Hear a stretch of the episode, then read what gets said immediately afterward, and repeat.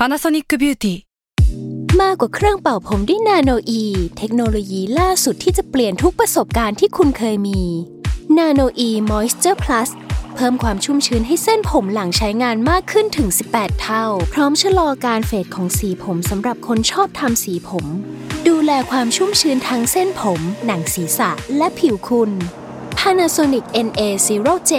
มีเทคโนโลยีนาโนอีที่ care only you s a l ม o n PODCAST มัน สด อร่อย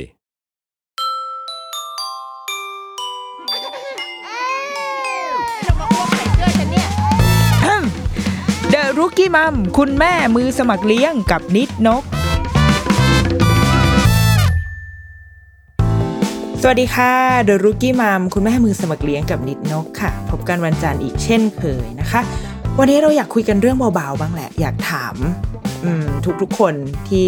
ฟังกันอยู่ ว่าเราว่าเราเชื่อว่าเลยนะ เอาเก้าสิบเปอร์เซ็นเลยฉันมีความมั่นใจมากเราว่าทุก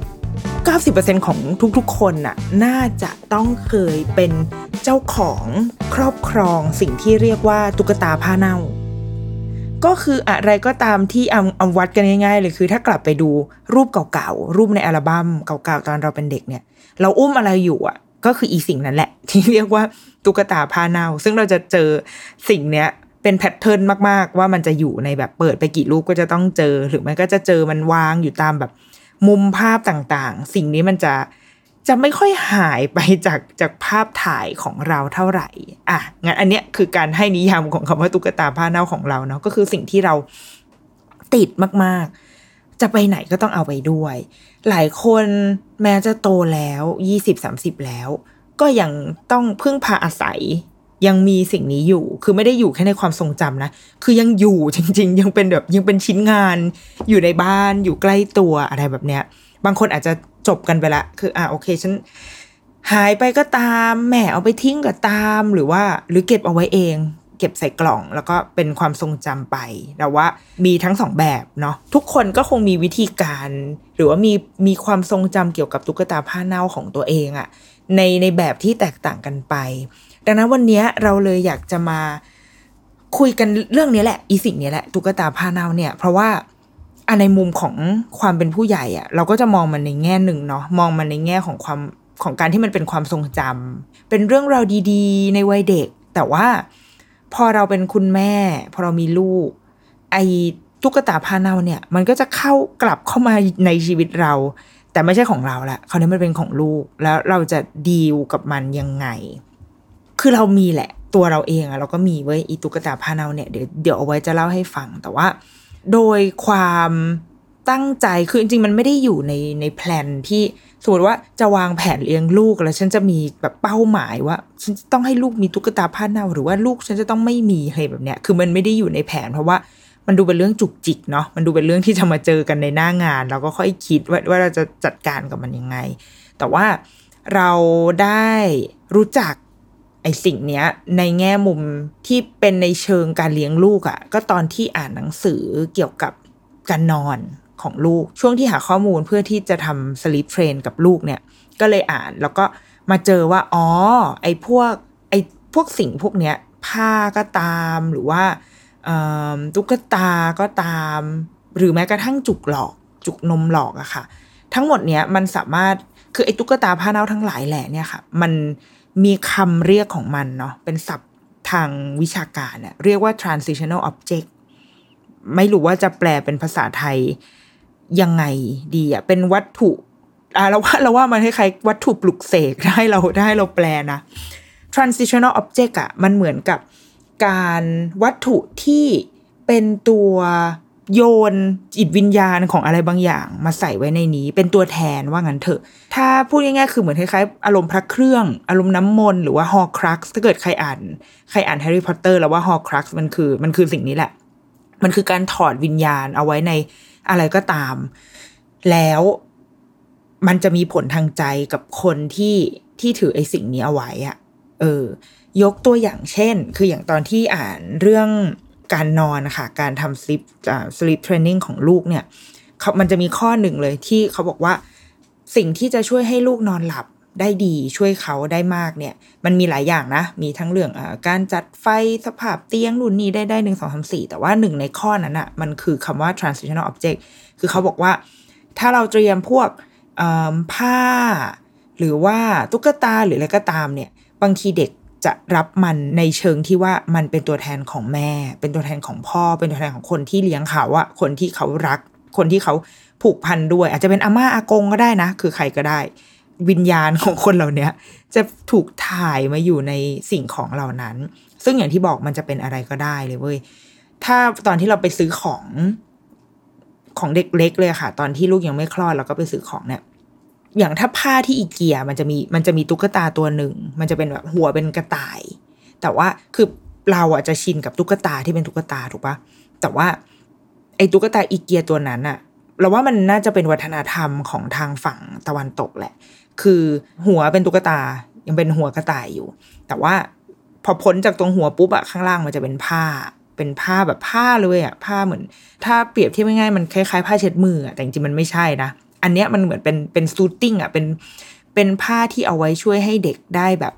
จะบี้คลึงหรือว่าจะจะจับในส่วนที่เป็นหัวตุ๊กตาหรืออะไรก็ได้ เนี่ยคือหนึ่งในสิ่งที่ใช้ในการช่วยให้เด็กนอนหลับได้สบายขึ้น เออ เนี่ยคือครั้งแรกที่เราได้รู้จักสิ่งนี้ในนามของคำว่า transitional object ถ้าความหมายความหมายในทางจิตวิทยาเนาะอันนี้เป็นคำจำกัดความนะ คือเขาบอกว่ามันจะเป็นอะไรก็ได้เออที่มันจะอยู่ติดตัวกับเราตั้งแต่ตอนเด็กๆ และช่วยให้เราผ่อนคลายจากความกระวนกระวายรวมถึงความเครียดต่างๆได้ ซึ่งไอความกระวนกระวาย ความเครียดทั้งหลายแหล่ค่ะสำหรับเด็กอะ โดยเฉพาะอย่างยิ่งในเด็กที่กำลังฝึกนอน ความเครียดของเขาก็คือว่าเฮ้ยแม่ไม่มีวะไม่ได้อยู่กับแม่ไม่ได้ดูดนมแม่ คือความสบายใจที่สุดของเด็กมันคือการได้ดูดนมแม่ถูกปะแต่ว่า ถ้าเขาต้องนอนเองนอนอยู่บนเตียงของเขาเองเนี่ย เขาไม่มีแม่อยู่ข้างๆเขาไม่มีแม่มาอุ้ม เขาไม่มีเต้านมของแม่ที่จะมาทำให้เขาผ่อนคลาย ดังนั้นเขาจะต้องมีอะไรสักอย่างเป็นที่พึ่งอะ่ะ ซึ่งนี่แหละ ในทางนี้ก็คือ ตุ๊กตาผ้าเน่าหรือแม้กระทั่งจุกนม สามารถเป็น transitional object ได้ทั้งนั้น ทีเนี้ยอย่างตอนที่เราฝึกลูกนอน เราไม่ไม่ได้เตรียมอะไรไว้ให้อะไรขนาดนั้นเลยนะ เพราะว่าในความตั้งใจแรกคือ ไม่ค่อยอยากให้มีเท่าไหร่ เพราะว่ากลัวติด เดี๋ยวจะติดแล้วเดี๋ยวมันจะแบบเดี๋ยวมันจะยุ่งยากป้าวะอะไรอย่างเงี้ยก็เลยไม่ได้ไม่ได้มีสิ่งเหล่านั้นอะคือแค่ทำให้ ให้สภาพแวดล้อมในการนอนของเขามันเหมือนเดิมแค่นั้นเองเตียงก็เป็นเตียงเดิม หมอนหมอนเดิมผ้าปูเดิม คือถ้าจะซักก็ตากให้แห้งแล้วก็มาเปลี่ยนอะไรเงี้ยคือพยายามทำให้มันเป็นเดิมๆเพื่อให้เขาไม่ไม่แพนิคกับการนอนมากเกินไป อันนี้หมายถึงในตอนที่เขาเล็กมากๆนะคะ ในตอนที่แบบ เรายังต้องจัดการสภาพแวดล้อมหลายๆอย่างให้เขาอยู่อะเออก็เลยไม่ได้เตรียมไอ้พวกผ้าเน่าหนอนอะไรหรือว่าจุกหลอกอย่างจุกหลอกส่วนตัวเราอะ เราไม่อยากใช้เลยตั้งแต่แรก เพราะว่า เรากลัวติดแล้วมันเลิกยาก เพราะว่าอย่างที่ถ้าเราได้แบบศึกษากันคือ จุกหลอกมันก็จะมีผลต่อฟันเลยแบบนี้ใช่ไหมแบบเดี๋ยวฟันเสียรูปแล้วก็อาจจะทำให้แทนที่เดิมเด็กเคยเด็กสามารถที่จะแบบกินเต้าแม่ได้อย่างดี แต่ว่าพอติดจุกหลอกมันก็จะมันมีเหตุผลของมันอยู่เนาะก็เลยไม่อยากใช้ ซึ่งลูกอะ่ะ ในตอนที่เขานอนช่วงที่ฝึกอะ่ะไม่ได้มีอะไรที่เขาใช้ในการแบบช่วย บีบคลึงอะไรในการนอนเลยนะ เออ จนกระทั่งตอนเขาประมาณแบบขวบ น่าจะขวบกว่าๆเว้ยมีจุดเปลี่ยนที่อยู่ดีๆอะก็สถาปนาขึ้นมาใช้คำว่าปราบดาพิเศษเลยก็ได้เพราะว่าคืออยู่ดีๆ ก็สถาปนาผ้าเป็นซึ่งมันเป็นปลอกหมอน เวลาเขานอนกลางวันคือเราจะแยกเวลาเขานอน ถ้านอนกลางคืนนอนนอนยาวเนี่ย ก็จะเป็นเตียงที่อยู่ในห้องนอนเลย แต่ว่าถ้ากลางวันจะไม่ให้นอนเตียงนั้น เพราะว่าเพื่อจะได้ให้เขารู้ว่าเวลานอนกลางวันก็คือก็นอนแป๊บเดียวแล้วเองก็ต้องตื่นนะ ดังนั้นเวลานอนกลางวันนะคะเขาจะมีเป็นที่นอนพับของเขาที่นอนแบบพับแบบพกผ้าเหมือนเวลาเหมือนเด็กไปโรงเรียนอนุบาลอย่างนั้นอะเออเขาจะมีที่นอนอันนี้อยู่ ซึ่งจริง ๆเขาก็นอนไอ้ผ้าเนี้ยมา มาตั้งแต่เด็กแล้วเหมือนกันนะตั้งแต่เล็กๆเลย แต่ว่าพอเขาเริ่มอายุประมาณขวบกว่า ไม่รู้ว่ามันเป็นช่วงที่ช่วงนั้นเราออกไปทำงานบ่อยด้วยหรือเปล่าทำให้เราไม่ได้อยู่กับเขาตอนที่เขานอนกลางวันอะไรแบบเนี้ย อยู่ดีๆเขาก็ติดปลอกหมอน อืมไอ้ปลอกหมอนที่เขาใช้นอนกลางวันนะคะ ซึ่งลักษณะของมันเป็นผ้า ผ้าลื่นๆอะ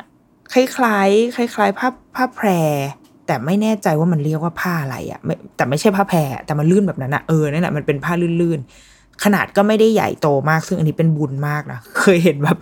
บางคนแบบติดผ้าเป็นแบบผ้าห่ม ซึ่งแม่งใหญ่แบบใหญ่โคตรจะเอาไปไหนก็คือลำบากมาก แต่อันนี้เป็นผ้าที่ขนาดก็คือปลอกหมอนเด็กอะมันก็ไม่ได้ใหญ่มาก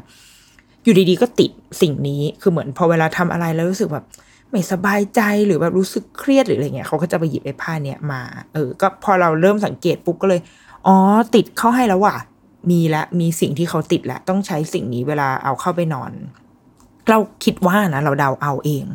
ว่าเขาโตขึ้นด้วย คือตอนเด็กๆ เล็กๆอะ่ะมันเหมือนสัญชาตญาณนำนิดนึงป่าวะ แต่ว่าพอโตอะ มันเริ่มมีอารมณ์ มันเริ่มมีอีโก้บางอย่าง มันเริ่มมี preference อะมันเริ่มมีแบบ มีเงื่อนไข มีลีลา มีจริตอะไรบางอย่างของตัวเองที่แบบที่ เขาเริ่มรู้เรื่องแล้วอะพอเขาไปนอนในเตียงเดิมแต่เขาแบบอ๋อยังไม่อยากนอนอยากให้คุณแม่นอนด้วยนู่นนี่อะไรแบบเนี้ย ดังนั้นเขาอาจจะต้องพึ่งพาความต้องการที่จะพึ่งพาอะไรที่ช่วยให้เขานอนได้อะมันก็เริ่มมีมากขึ้น ซึ่งมันก็สุดท้ายมันก็ไปตกที่ไอ้ผ้าอันเนี้ย แต่ว่าถ้าเป็นพวกตุ๊กตาอะไรแบบเนี้ยเขาจะไม่ค่อยมีตัวไหนที่แบบรักรักมากห่างกันไม่ได้ จากกันไม่ได้เลยเงี้ยไม่มีเราว่าก็อย่างไอ้ผ้าเนี้ยเราก็อาจจะโชคดีคือติดนะ แต่เราตอนแรกเคยคิดจะกังวลแล้วเว้ยว่าแบบอ้าวชิบหายละ ติดสละทำไงดีเนี่ย แต่ว่าพอดูจากพฤติกรรมเขาอะค่ะ คือเขาตัดใจได้ว่ะ สมมติว่าขึ้นรถไปแล้ว แล้วจะต้องลงไปทำธุระที่ใดก็ตามแล้วเราก็จะบอกเขาว่าเฮ้ยอย่าเอาไม่ต้องเอาผ้าไปหรอก เพราะว่า เดี๋ยวมันเลอะเทอะเดี๋ยวมันเชื้อเชื้อโรคเชื้อโรคใดๆก็ตาม จะได้ไม่ต้องไม่ต้องมาซักอะพอเดี๋ยวมาซักก็ต้องมาดราม่ากันอีกเนี้ย ทิ้งเขาไว้บนรถได้ไหม เออเขาตัดใจนะ ได้ แล้วเขาก็ลงไป ซึ่งเรารู้สึกว่า เออแบบเนี้ย มันเป็นการติดที่เราเรายังดีลด้วยได้อะยังยังโอเคที่จะแบบ ไม่ใช่แบบ ไปที่ไหนก็ต้องตะบี้ตะบันเอาไปอะไรแบบเนี้ย แต่อีผ้าเนี้ยก็มีความเฮี้ยนของมันเหมือนกัน เช่น บางวันที่ไม่ได้เอามา ลืมนึกขึ้นได้ว่านางลืมแบบขับรถออกมาละ นางก็จะแบบตอนแรกก็ร่าเริงแบบว่าทำนู่นทำนี่สักพักหนึ่งพอนึกขึ้นได้แบบ แม่หนูไม่ได้เอาวันนี้มาหรือเปล่านะอย่างเงี้ย เท่านั้นแหละ พอรู้ว่าแน่ใจว่าตัวเองไม่ได้เอามา โอ้โห ก็คือเป็นการระเบิดระเบิดการร้องไห้แบบไม่ได้เราจะต้องกลับรถไปเอาเดี๋ยวนี้ค่ะคุณแม่ซึ่งมึงไม่ได้โว้ยกูขับรถมาแบบคือนึกออกไหมคือมันมันไม่ได้อะเราก็ต้องบอกเขาว่าเฮ้ยมันไม่ได้ คือถ้าต่อไปถ้าจะเอามา ก็ต้องดูแล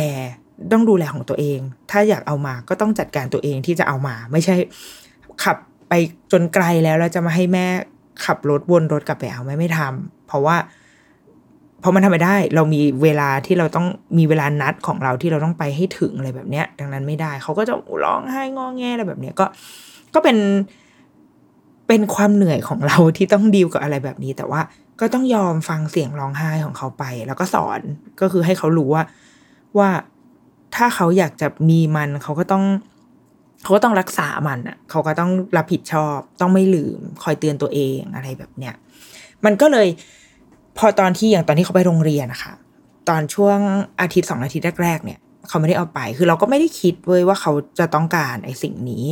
จนกระทั่งอาทิตย์ที่เขาจะต้องนอนที่โรงเรียนคือสองอาทิตย์แรกเนี่ย ยังไม่ต้องนอนเป็นช่วงแบบปรับตัวเนาะก็กลับครึ่งวันกินข้าวเที่ยงเสร็จก็กลับ แต่ว่าพอเข้าอาทิตย์ที่สามอันนี้ต้องเริ่มนอนแล้วก็คือเป็นรูทีนที่ปกติที่จะต้องใช้ชีวิตที่โรงเรียน พอเริ่มจะต้องนอน วันแรกนอนแบบเราว่างงงอะไรวะอะไรวะทำไมเขานอนกันอะงงงอะไรเงี้ยแล้วก็นอนไป เพราะว่าก่อนอันนี้ไม่เคยต้องนอนกลางวัน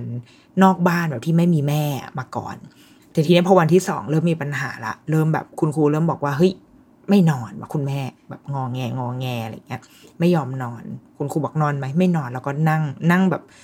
นั่งเหมือนฝืนนะนั่งสับประงกอะไรของนางไปอะพอวันที่สามเริ่มเริ่มไม่โอเคมากขึ้น เริ่มแบบร้องไห้นู่นนี่ละ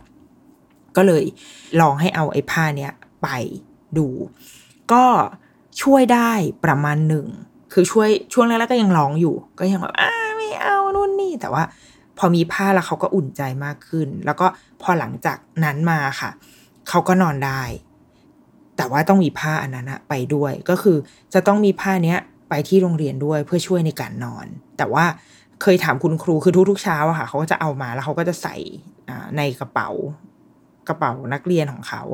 แล้วก็ถามคุณครูว่าเวลาไปโรงเรียนแล้วคือเขายังไงเขาจัดการกับสิ่งนี้ยังไง คุณครูก็บอกว่า เขาก็เอาออกมาจากกระเป๋า แล้วเขาก็ไปวะไปใส่ไว้ในล็อกเกอร์ของเขา แล้วก็ก็จบเขาก็ไปใช้ชีวิตเล่น แล้วเขาพอถึงเวลานอนเท่านั้นแหละเขาถึงจะไปหยิบสิ่งเนี้ยมา แล้วก็เอามานอน แล้วพอนอนเสร็จเขาก็เอาหยิบสิ่งเนี้ยไปใส่กระเป๋า ก็คือเราก็รู้สึกว่าอ๋อโอเค อยู่ในระดับที่โอเคนะ คือเราไม่กังวลอะไรมาก คือก่อนหน้านี้คิดว่าตัวเองอาจจะกังวลหรือเปล่าวะที่ลูกติดอะไรพวกนี้แล้วมันเพราะมันอาจจะทำให้เขาใช้ชีวิตลำบากอะแต่ว่าพอพอได้ฟังจากคุณครูแล้วก็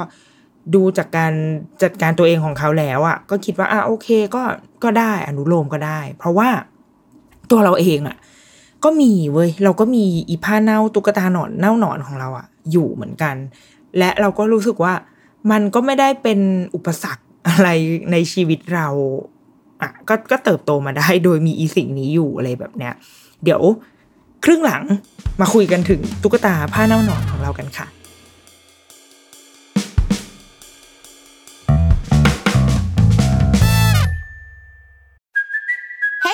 Cuoco for Priceline. Ready to go to your happy place for a happy price? Well, why didn't you say so? Just download the Priceline app right now and save up to 60% on hotels. So, whether it's Cousin Kevin's Kazoo concert in Kansas City, go Kevin, or Becky's Bachelorette Bash in Bermuda, you never have to miss a trip ever again. So, download the Priceline app today. Your savings are waiting. Go to your happy place for a happy price. Go to your happy price, Priceline.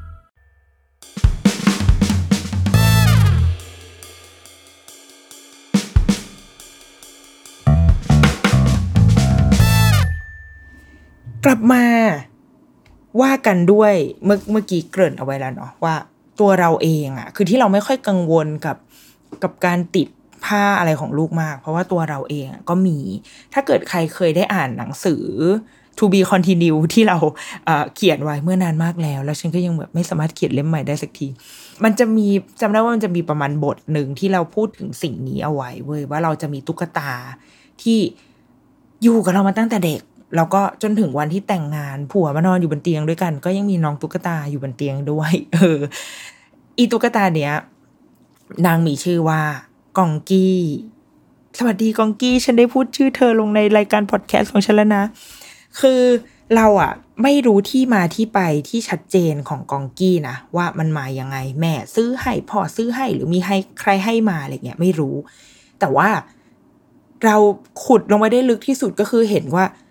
ตอนเราอายุประมาณสักสองขวบอะเดาเอาจากรูปนะ จากรูปถ่าย ก็คือมีอีกองกี้อยู่ในมือละ คืออุ้มเอาไว้ละ แล้วก็แบบ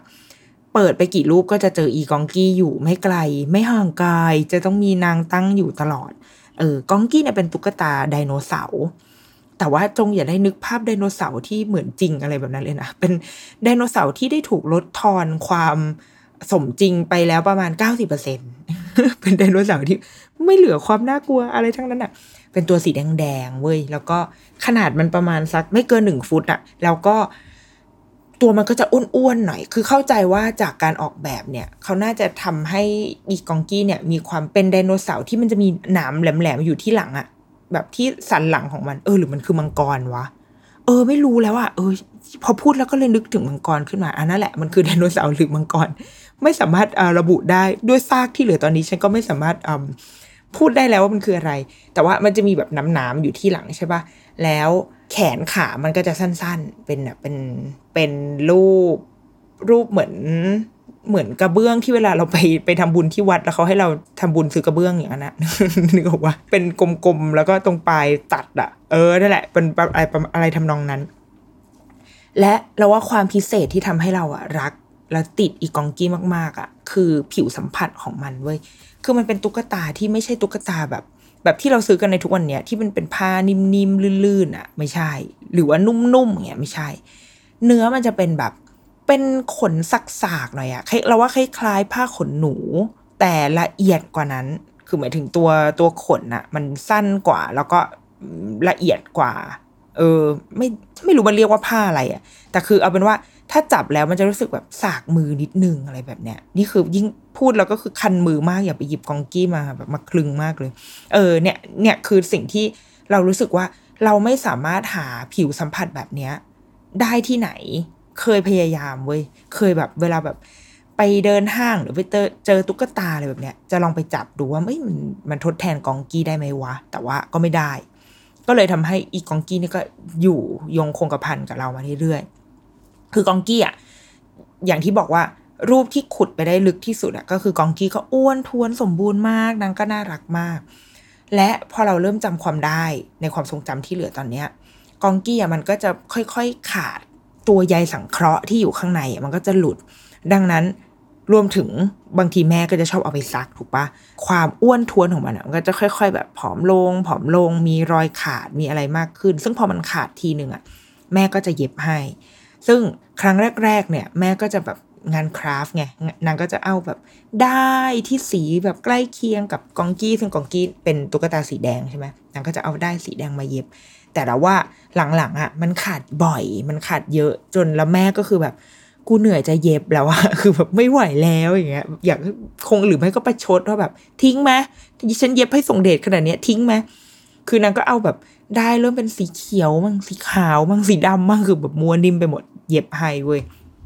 ดังนั้นกองกี้มันก็จะเริ่มค่อยๆแคร์แกรนลงเรื่อยๆ แล้วก็มีรอยได้ที่เต็มตัวไปหมด แต่ว่าเราก็ยังแบบรักอยู่อะเพราะว่าสิ่งที่เรารักตอนนั้นอะมันไม่ใช่หน้าตาหรือความน่ารักอะไรแล้ว มันคือ มันคือผิวสัมผัส มันคือกลิ่น มันคืออะไรก็ไม่รู้ มันคือความรู้สึกเป็นมวลนะซึ่งมันมีปัญหาเหมือนกันเวลาแบบ คือแม่ก็จะไม่เข้าใจเราเชื่อว่าแม่ทุกบ้านอะเป็นหมดแหละว่าแบบเห็นแล้วมันไม่สบายใจอะมันดูสกปรกอะมันดูแบบ อีเอาไปวางไว้แล้วก็เอามาดมอะไรเงี้ยมันดูสกปรกมากๆอะแม่ก็จะอยากเอาไปซัก ซึ่งเราอะก็จะรู้สึกว่าไม่ได้คือไฮไลท์มันอยู่ที่กลิ่นแม่ คือแบบแม่ไม่รู้หรอการดมและกลิ่นมันถ้ากลิ่นมันเหมือนเดิมอะมันคือเนี่ยคือกองกี้ แต่ถ้าเอาไปซักก็คือมันไม่ใช่กองกี้ แล้วมันต้องทำยังไงให้กลิ่นมันกลับมาเหมือนเดิม เราแบบ คือกองกี้อะเป็นเป็นตัวที่ทำให้เราชอบล้างมือ เพราะว่า เพราะว่าเวลาแบบถ้ามือสกรปรกหรือว่ามือไปจับอะไรแล้วมันมีกลิ่นอะแล้วเราเอามาจับกองกี้อะกลิ่นมันจะเพี้ยนไงดังนั้นเราต้องล้างมือให้แบบ ให้มือเราเป็นค่า default ให้ได้เป็นค่ากลาง แล้วก็ค่อยไปจับกลิ่นมันก็จะแบบคงอยู่ได้ แต่ว่าคือบางครั้งที่แม่แบบแอบเอากองกี้ไปซัก ซึ่งแบบนางก็ชอบมาเล่นมุกแบบโอ้ยมันติดไปสิเนี่ยแม่เอาผ้าปูที่นอนไปซักแล้วนางต้องแบบกองกี้ติดเข้าไปแน่เลยอะไรเงี้ย อยากจะบอกแม่ว่าไม่เชื่อ กูไม่เชื่อ แม่นั่นแหละ เอากองกีกูไปซัก แล้วพอมันกลับมามันจะแบบเป็นกลิ่นแฟบอะและสัมผัสมันก็จะไม่เหมือนเดิม เพราะว่ามันไปโดนน้ำมันไปโดนปั่นมาใช่ป่ะเนื้อสัมผัสไม่เหมือนเดิมคือมันแบบ เราแบบมันจะมีความโกรธแม่เป็นหนึ่งวันอะแบบทำไมถึงเอาตุ๊กตาของหนูไปซัก เราเชื่อว่าทุกคนต้องเคยทะเลาะกับแม่ ตอนที่แม่เอาตุ๊กตาเราไปซัก หรือบางคนคือแม่เอาไปทิ้งด้วยซ้ำอะเออ ซึ่ง อันเนี้ย คือแบบขอบคุณแม่มากที่แบบแม่ไม่เอาไปทิ้งเว้ยคือ คือเคยอ่านหนังสือแต่พยายามจะหาเล่มที่อ่านแต่หาไม่เจอ เออ แต่เคยอ่านแล้วแบบจำได้ว่า คือถ้ามันไม่เหนือบากกว่าแรงอะ่ะ คือไม่ใช่แบบ โอ้โหตุ๊กตามันเขาเรียกอะไรอะ่ะ เออ ไม่รู้ว่าคือถ้ามันไม่ได้ลำบากยากเย็นอะ่ะ อย่าทิ้ง อันนี้ที่เคยอ่านมาจริงๆนะเหมือนเป็นคำแนะนำของแบบนักจิตวิทยาอะไรเงี้ยอย่าทิ้งเลย เพราะว่าบางทีเราไม่รู้เลยว่า ไอสิ่งเนี้ย มันบรรจุอะไรเอาไว้บ้างอะในความรู้สึกของลูกอะของคนที่ของคนที่ผูกพันกับมันอะหรือถ้าจะทิ้งคือบอกกันดีๆอะคือบอกแจ้งให้ทราบว่าแบบ ว่าเอาไปทิ้งนะ ไม่ใช่แบบ ไม่ใช่ถือวิสาสะไปเรารู้สึกว่า ไอ้ตุ๊กตาพวกเนี้ย มันมีความเป็นของส่วนตัว มันมีความแบบเราเป็นเจ้าเข้าเจ้าของแล้ว แล้วเรามี เราได้ทำการแบบปรับจูน ค่าของมันเอาไว้แล้วอะนึกภาพเวลาเราเหมือนเรามีโทรศัพท์อยู่เครื่องหนึ่งอะพอเราได้มาเราก็จะต้องมาตั้งค่าใช่ไหมตั้งค่าภาษา ขนาดตัวอักษร เปลี่ยนภาพ background เปลี่ยนภาพ lock screen เปลี่ยนนู่นเปลี่ยนนี่ทำแอป widgetดๆเลยแบบเนี้ยถ้าเราล้างเป็นค่าแบบ เป็นค่าโรงงานอะเป็น factory setting อะไรเงี้ยเราจะแบบ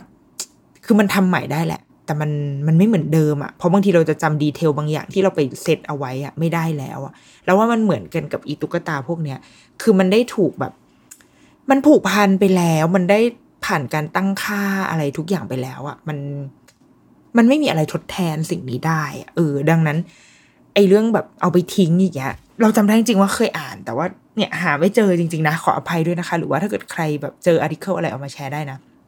แต่คือเป็นคำแนะนำเลยว่า ถ้ามันไม่ได้แบบโอ้โห ติดตุ๊กตาจนเสียการเรียนอะไรแบบเนี้ย คือให้เขาติดไปเถอะ เพราะว่าเราขอเป็นตัวแทนของคนที่มีตุ๊กตาเนี้ย อยู่ในครอบครองจนถึงทุกวันนี้เลยนะ จนตอนเนี้ย สภาพกองกี้ที่เหลืออยู่อะก็คือขนาดเท่านิ้วโป้งอะนิ้วโป้ง หัวนิ้วโป้งเลย เป็นกลมๆแล้วก็มีรอยได้อะไรเต็มไปหมด ซึ่งมันต้องมีได้ที่ตั้งแต่แม่เย็บให้อะเหลือหลงเหลืออยู่แล้ว คือสภาพคือเหลืออยู่แค่นี้เลยนะ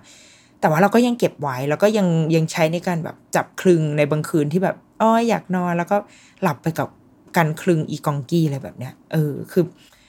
ก็ยังมีชีวิตอยู่ได้นะ แต่งงานก็ยังมีสิ่งนี้อยู่ได้แม้ผัวจะรังเกียจประมาณหนึ่งผัวจะแบบเห็นแล้วแบบโอ๊ยเอาออกไปจากเตียงอะไรอย่างเงี้ยแต่ว่าเราก็จะแบบก็ปฏิประนอมด้วยกันย้ายมาไว้บนโต๊ะหัวเตียงเราแทนไม่เอาไปวางเกะกะบนเตียงเออแต่บางทีบางวันก็คือไปเจออีกทีก็คืออยู่บนหน้าผัวในตอนผัว ผัวหลับไม่รู้ตัวแล้วก็เอาไปวางไว้ นางก็จะแบบรังเกียจมาก แต่ว่านั่นแหละคือมันอยู่ได้อะมันไม่เป็นไรเลยอะส่วนตัวเราเราเชื่อว่า พอเราโตขึ้น เราจะสามารถดีลกับ เราจะรู้เองอะว่าความเหมาะสมหรือว่าขอบเขตของการ การถืออีสิ่งเนี้ย อีผ้าเน่าตุ๊กตาเน่าหนอนอะไรแบบเนี้ย ไปไหนตอนไหนอะขอบเขตมันอยู่ตรงไหน ความเหมาะสมมันอยู่ตรงไหน แล้วว่าชีวิตมัน เราไม่ได้แบบไรวิจารณญาณขนาดนั้นอะเออสุดท้ายแล้วมันก็คือเรื่องส่วนตัวมันก็คือ มันคือของเอาไว้แบบชูใจหรือว่าเป็นเพื่อนข้างกายในยามกลางคืนในยามอ่อนล้าอะไรแบบเนี้ย ดังนั้นเราก็จะไม่ถือมันเข้าประชุมหรอก หรือว่าเราจะไม่ถือมันไปเดินห้างด้วยหรอกซึ่งเราไม่เอาไปอยู่แล้วเพราะว่าเดี๋ยวกลิ่นเปลี่ยนเดี๋ยวกลิ่นเพี้ยนไปเชไปข้างนอกใช่ป่ะมันมีกลิ่นอะไรเข้ามาเยอะ ฉันต้องเก็บกองกี้ของฉันไว้ในที่ที่แบบสามารถ สตาฟกลิ่นเอาไว้ได้ เออ คือเราเลยรู้สึกว่าไม่ค่อยกังวลเท่าไหร่ กับการที่ถ้าลูกจะติดอะไรพวกเนี้ย เออ ซึ่งมันไม่ได้ทำให้เขา คือถ้าเออถ้าติดจุกนมหรือว่าอะไรที่มันจะจะส่งผลกับสรีระหรือว่าร่างกายหรือสุขภาพอะไรแบบเนี้ยอ่านี่เรื่องหนึ่งนะแต่ว่าถ้ามันเป็นยังเป็นมีความเป็นตุ๊กตาเป็นผ้าเป็นอะไรแบบเนี้ย เราว่า ก็ได้อะส่วนตัวเราไม่ได้กังวลอะไรเท่าไหร่ เพราะว่านี่แหละอย่างที่บอกว่า ตัวเราก็โตมาได้ แล้วก็ทุกวันนี้ก็ยังมีสิ่งเนี้ย เป็นสิ่งที่ทำให้เราสบายใจได้อยู่ แล้วถามว่าอันในแง่แบบ เป็นตัวแทนของแม่ไหมหรอ มันไม่ใช่ว่ะ ไม่ไม่ได้ขนาดนั้นแต่ว่า เออในทางจิตวิทยาในในทางที่เรามองไม่เห็นหรือเราไม่สามารถวิเคราะห์ไปถึงอะเราว่ามีว่ะเออคือถ้าถามตอนนี้ให้พูดอะเราว่าไม่ไม่ได้นึกถึงแม่แบบโอ๊ยมีจิตวิญญาณของแม่อยู่ใน อีกหัวอีกองกี้ที่เหลือเท่าหัวนิ้วโป้งอย่างเงี้ย คิดว่าไม่ไม่มี แต่ไม่แน่ ถ้าแบบลึกไปถ้ามีนักจิตวิทยา หรือมีคุณหมออะไรมาวิเคราะห์อะเขาอาจจะอธิบายสิ่งที่เรากำลังแบบมีอยู่เนี่ยว่าเออ มันเป็นเครื่องตัวแทนของแม่หรืออะไรแบบเนี้ยก็ได้ ดังนั้นเราว่า ก็ให้มันเป็นเรื่องลึกๆทางจิตอะไปอะแต่ว่าถ้าเอาเอาในแบบฉับฉวยบนผิวน้ำอย่างเงี้ย ก็มีมีไว้เป็นความทรงจำเป็นเป็นสิ่งที่ถือแล้วหรือจับแล้วสบายใจก็เราว่ามันก็โอเคแล้ว มีวันหนึ่งเว้ยเราได้รับโทรศัพท์จากที่โรงเรียนคือปกติที่โรงเรียนนะคะจะใช้การสื่อสารคือเป็นก็มีไลน์กลุ่มเนาะไลน์กลุ่มผู้ปกครอง แล้วก็ที่โรงเรียนเขาจะใช้วิธีการว่า สมมติถ้าเราถามอะไรไปอะ คุณครูจะโทรมาตอบ เออ คือแปลกมากคือคุณครูจะแบบเหมือนเหมือนคงคิดว่าการการได้คุยกันมัน มันเคลียร์กว่าอะไรแบบนี้มั้งคุณครูจะโทรมาตอบ แล้วคุณครูก็จะพิมพ์ตอบเข้าไปในไลน์อีกทีหนึ่งด้วย เพื่อ make sure ว่าแบบอะเมื่อกี้ที่คุยกัน เรา recap ไว้ให้เป็นแบบนี้นะอะไรแบบเนี้ยทีเนี้ยมีวันหนึ่งตอนประมาณเที่ยงครึ่ง ซึ่งตอนนั้นเป็นเวลาที่ลูกต้องนอนหลับไปแหละเออคือเราก็เตรียมตัวเดี๋ยวจะต้องออกไปรับลูกแล้วเนาะก็ได้รับโทรศัพท์เบอร์โชว์ขึ้นมา แล้วก็เราเมมไว้ไง ก็เป็นเบอร์จากโรงเรียน แล้วก็แบบเฮ้ยครูโทรมาทำไมวะคือการได้ได้รับโทรศัพท์ในระหว่างแบบ ระหว่างวันจากโรงเรียนอะคือแม่งต้องเป็นเรื่องไม่ดีแน่ๆคุณครูก็โทรมา เราก็รับโทรศัพท์แบบใจตุ้มตุ้มต่อมๆเลยแบบลูกเป็นอะไรวะไม่สบายปะวะ หรือว่าแบบ เป็นอะไรคือเกิดอะไรขึ้นเงี้ยคุณครูก็ สวัสดีค่ะคุณแม่ แล้วก็มีอะไรคะคุณครูคุณแม่แบบจะให้น้องอะ เลิกผ้าผืนนั้นหรือเปล่าคะผ้าที่น้องเอามาด้วยทุกวันอะไรเงี้ยเราก็บอกว่า อืมมีอะไรหรือเปล่าไม่นะคะ มีอะไรเกิดอะไรขึ้นเงี้ยคุณครูบอกว่า อ๋อเหมือนหนูเห็นว่าเห็นว่าวันนี้มันไม่ได้อยู่ในกระเป๋า เออ คุณแม่แบบ อยากจะเลิกหรือเปล่า คุณครูจะได้ คุณครูก็จะได้ตามน้ำด้วยอะคุณครูก็จะได้ช่วยที่โรงเรียนไปอีกทางว่าอะมันถึงเวลาต้องเลิกแล้วนะ อะไรแบบเนี้ยเราก็บอกว่า อ๋อไม่ไม่มีค่ะไม่ได้เลิกแค่ลืมเฉยๆคือนันนนท์อะ ถือผ้าขึ้นรถไปด้วย แต่ว่านางลืมที่จะเอา ผ้าออกจากรถแล้วเข้าไปในโรงเรียน แล้วตอนเช้านางก็เดินแบบว่าตัวลอยตัวปลิวเข้าโรงเรียนไปโดยแบบ ไม่ได้นึกถึงเลยไงแต่ว่าพอถึงเวลาจะนอนจริง ๆ แล้วหาผ้าไม่เจอ มันก็เลยมีความแบบสติแตกนิดหน่อยเออแล้วมันเป็นช่วงแรก ๆ ที่เขาต้องนอนที่โรงเรียนด้วย ก็เลยทำให้เขาค่อนข้างงองแงในวันนั้น แล้วก็คุณครูก็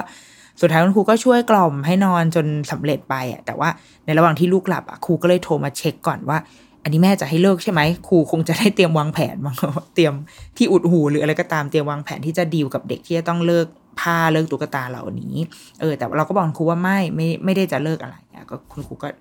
ตัดสายไป ซึ่งเราว่ามันเป็นความใส่ใจนะเป็นความใส่ใจที่ดี แล้วก็มีอีกวันหนึ่ง เป็นวันที่คือปกติเวลากลับมา อีผ้าเนี่ยมันก็จะอยู่ในกระเป๋าอยู่ในตำแหน่งเดิมของมันเว้ยพอวันนั้นรับลูกเสร็จก็ขึ้นรถกันมา ลูกก็ถามว่า เอ้ย จะเอาผ้าก็เปิดกระเป๋าหา เฮ้ย ในกระเป๋าไม่มีว่ะ เราก็โทรไปที่โรงเรียน ว่าคุณครูเดี๋ยวจะขอเข้าไปรับผ้านะคะ น่าจะลืมไว้ที่โรงเรียนแน่ๆเลย คุณครูก็บอกอ๋อเหรอคะ คุณแม่ดูในกระเป๋าแล้วใช่ไหมคะ บอกดูแล้วค่ะ คุณครูแบบหาให้หน่อย คุณครูก็หาไปหาหาหา ระหว่างนั้นเราก็วนรถแล้วนะ วนรถมาใกล้จะถึงโรงเรียนละ คุณครูก็โทรกลับมาบอกว่า ไม่มีคุณแม่ คุณแม่ลองหาดูดีๆอีกทีไหมเอาเราก็หาอีกทีไม่มี ระหว่างนั้นอีลูกก็คือเริ่มแบบหน้าเสียละคุณแม่มันอยู่ที่ไหนคะ คุณแม่หาให้หนูด้วยเราก็หาไม่มีคุณครูก็บอกว่าเฮ้ยคุณครูหาในกระเป๋าอะหาในแบบในห้องเรียนอะก็ไม่มีเลย ทีนี้เอาชิพายละไปไหน คือแบบ ซึ่งรู้เลยว่า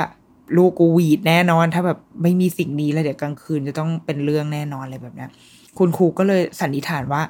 อาจจะไปอยู่ในกระเป๋าคนอื่น ไปอยู่ในกระเป๋าแบบผู้ปกครองคนอื่นๆแบบเนี้ยเราก็ลองแบบไลน์พิมพ์ลงไปในไลน์กลุ่มว่าแบบเอ้ยมีใครพบเจอผ้าผืนนี้อยู่ในกระเป๋าลูกหรือเปล่าคะก็ก็มีพ่อแม่บอกว่าไม่มีไม่มี คุณครูก็หายไปสักพักหนึ่งแล้วคุณครูก็โทรมาบอกว่า เฮ้ย คุณแม่เจอแล้วปรากฏว่าไปอยู่ในกระเป๋าของน้องคนหนึ่งโทรไปเช็ค คุณครูโทรไปเช็คแบบไล่โทรทุกบ้านเลย แล้วก็ไปเจอว่าอยู่ในกระเป๋าของน้องคนเนี้ย เดี๋ยวคุณพ่อของน้องอะ จะเอาผ้า มาคืนให้ที่โรงเรียนให้คุณแม่วนมารับ ซึ่งตอนนั้นเราอะวนไปจะถึงบ้านอยู่แหละ คือพอมันหาไม่เจอเราก็แบบต้องกลับบ้านแล้วลูก เดี๋ยวจัดการเดี๋ยวว่ากัน เออเราก็เลยต้องส่งรถต้องส่งแกร็บไปรับผ้ามาก็คือเป็นความเดือดร้อนมาก ต้องให้คุณพ่อของน้องคนนั้น ซึ่งโชคดีว่าบ้านเขาอยู่ใกล้โรงเรียนมากเขาก็ขับรถเอามาให้ คุณครูที่โรงเรียนแล้วคุณครูที่โรงเรียน ก็ส่งขึ้นรถแกร็บขึ้นมาให้บ้านเราอีกทีอย่างเงี้ย คือมันเป็นการ เป็นความแบบ โอ้ยนึกออกไหมแต่ว่าคือคุณครูก็บอกว่าเฮ้ยคุณครูทุ่มเทเต็มที่นะคะ เพราะว่าคุณครูก็ผิดที่คุณครูแบบไม่ได้มองให้ดีอะไรแบบเนี้ยเออแต่เราก็บอกเฮ้ยเราเข้าใจเลยมันเด็กมันเยอะมากจนแบบ กว่าจะยัดกว่าจะอะไรมันก็มันโอกาสที่มันจะเกิดความผิดพลาดมันมีขึ้นได้ แล้วคุณครูเองก็ช่วยแก้ไขปัญหาอย่างดีอะไรอย่างเงี้ยค่ะ ก็เป็นความวุ่นวายของของการที่ผ้านี้หายไปอันนี้แหละก็เป็นเรื่องของผ้าเน่า ผ้าเน่าหนอนที่คงไม่ใช่เรื่องใหญ่อะเราเชื่อว่าคงไม่ใช่เรื่องใหญ่สำหรับคุณแม่หลายๆคนมั้งคงไม่ได้คิดมากอะไรมั้งเรื่องลูกติดว่าอาจจะมีคนที่คิดมากก็มีเหมือนกันเนาะแต่ว่าสำหรับเราเราว่าถ้าตราบใดที่ลูกยังยังสามารถ move on จากสิ่งนี้ได้อะคือควบคุมตัวเองในการใช้สิ่งเนี้ย ได้อยู่อะเราโอเคนะ เราโอเคที่เขาจะมีไว้ เพราะว่าสุดท้ายแล้วเราว่า ถ้ามันดีกับใจเขาอะคือถ้ามันทำให้เขารู้สึกรู้สึกดีได้ รู้สึกสบายใจ รู้สึกผ่อนคลายได้อย่างเงี้ย มันก็เป็นเครื่องยึดเหนี่ยวจิตใจหนึ่งเนาะอย่างที่คำจำกัดความทางจิตวิทยาบอกอะว่ามันคือ transitional object อะมันคือสิ่งที่ถ่ายเทอะไรบางอย่าง เอาไปไว้ในอะไรอีกอย่างหนึ่ง ซึ่งมันอาจจะไม่ใช่แม่ทั้งหมดก็ได้ มันอาจจะเป็นแม่ด้วย พ่อด้วย เป็น กลิ่นหรือเป็นผิวสัมผัสของอะไรบางอย่างที่เขาที่เขาชอบที่เขารู้สึกสบายใจที่จะมีมันอะไรแบบเนี้ยเราว่าในวันที่ที่ลูกต้องเผชิญกับอะไรที่ที่มันดูแบบโดดเดี่ยวเหลือเกินอะคือแค่การเข้าโรงเรียนไปคนเดียว โดยไม่มีแม่อยู่หรือว่า การที่ต้องนอนอยู่บนเตียงคนเดียว โดยไม่ได้แบบกอดแม่แล้วหรืออะไรแบบเนี้ย เราว่ามีอะไรแบบนี้ช่วยเขาไว้อะมันก็มันก็ไม่เป็นไรหรอก สุดท้ายมันก็คงเป็นความแบบทรงจำดีๆ เป็นสิ่งที่ พอเขาโตไปเขาก็จะมีเรื่องเล่าอะว่าเออ ฉันติดสิ่งนี้ว่ะ แล้วมันสิ่งนั้นมันมีความหมายกับเรายังไง สิ่งนี้มันมันเคยอยู่เคียงข้างเรายังไง เขากลับมาดูรูปสมัยเขาเด็ก ๆ เขาเห็นเขาถืออีสิ่งนี้อยู่ มันเหมือนกับวันที่วันเนี้ยที่เรากลับมาดูรูปแล้วเราเห็นรูปเราถืออีกองกี้อยู่เนี้ย มันก็เป็นเป็นเอลเมนต์หนึ่งในชีวิตอะเออแล้วว่ามันก็น่ารักดีนะ ดังนั้นถ้าตราบใดที่ลูกยังยังใช้มันได้ โดยควบคุมมันได้ หรือต่อให้เขาควบคุมมันไม่ได้อะเดี๋ยวสักวันหนึ่งเขาก็จะควบคุมได้เอง อืม เหมือนอย่างที่บอกว่า เราก็จะไม่เอาตุ๊กตาไปเข้าประชุม ไม่เอาตุ๊กตาเข้าไปเรียนในโรงเรียนด้วยอะไรแบบเนี้ย ถ้าเขายังยังสามารถรู้ว่าเขาจะใช้มันยังไง ใช้มันเมื่อไหร่ เมื่อไหร่ที่มันจะมีผลทางใจกับเขาเมื่อไหร่ที่เเขารู้อะเอองั้นเราก็น่าจะไม่ต้องไปกังวลกับอะไรพวกนี้เนาะเดรุกี้มัมสัปดาห์นี้หวังว่าทุกคนจะกลับไปกอดไปหอมไปคลึงตุ๊กตาผ้าเน่าของตัวเองเนาะหรือถ้าใครที่แบบมันไม่อยู่แล้วก็กลับไปเปิดรูปเนาะเปิดรูปเก่าๆดู เอามาแบ่งปันกันได้นะคะว่า ของใครหน้าตาเป็นยังไง เดี๋ยวเดี๋ยวเราจะแชร์รูปของเราไว้ในเพจ ว่าสภาพของกองกี้ before and after ของมันเป็นอย่างไรนะคะ แล้วก็มาแบ่งปันภาพนี้กันเนาะโอเค สวัสดีค่ะ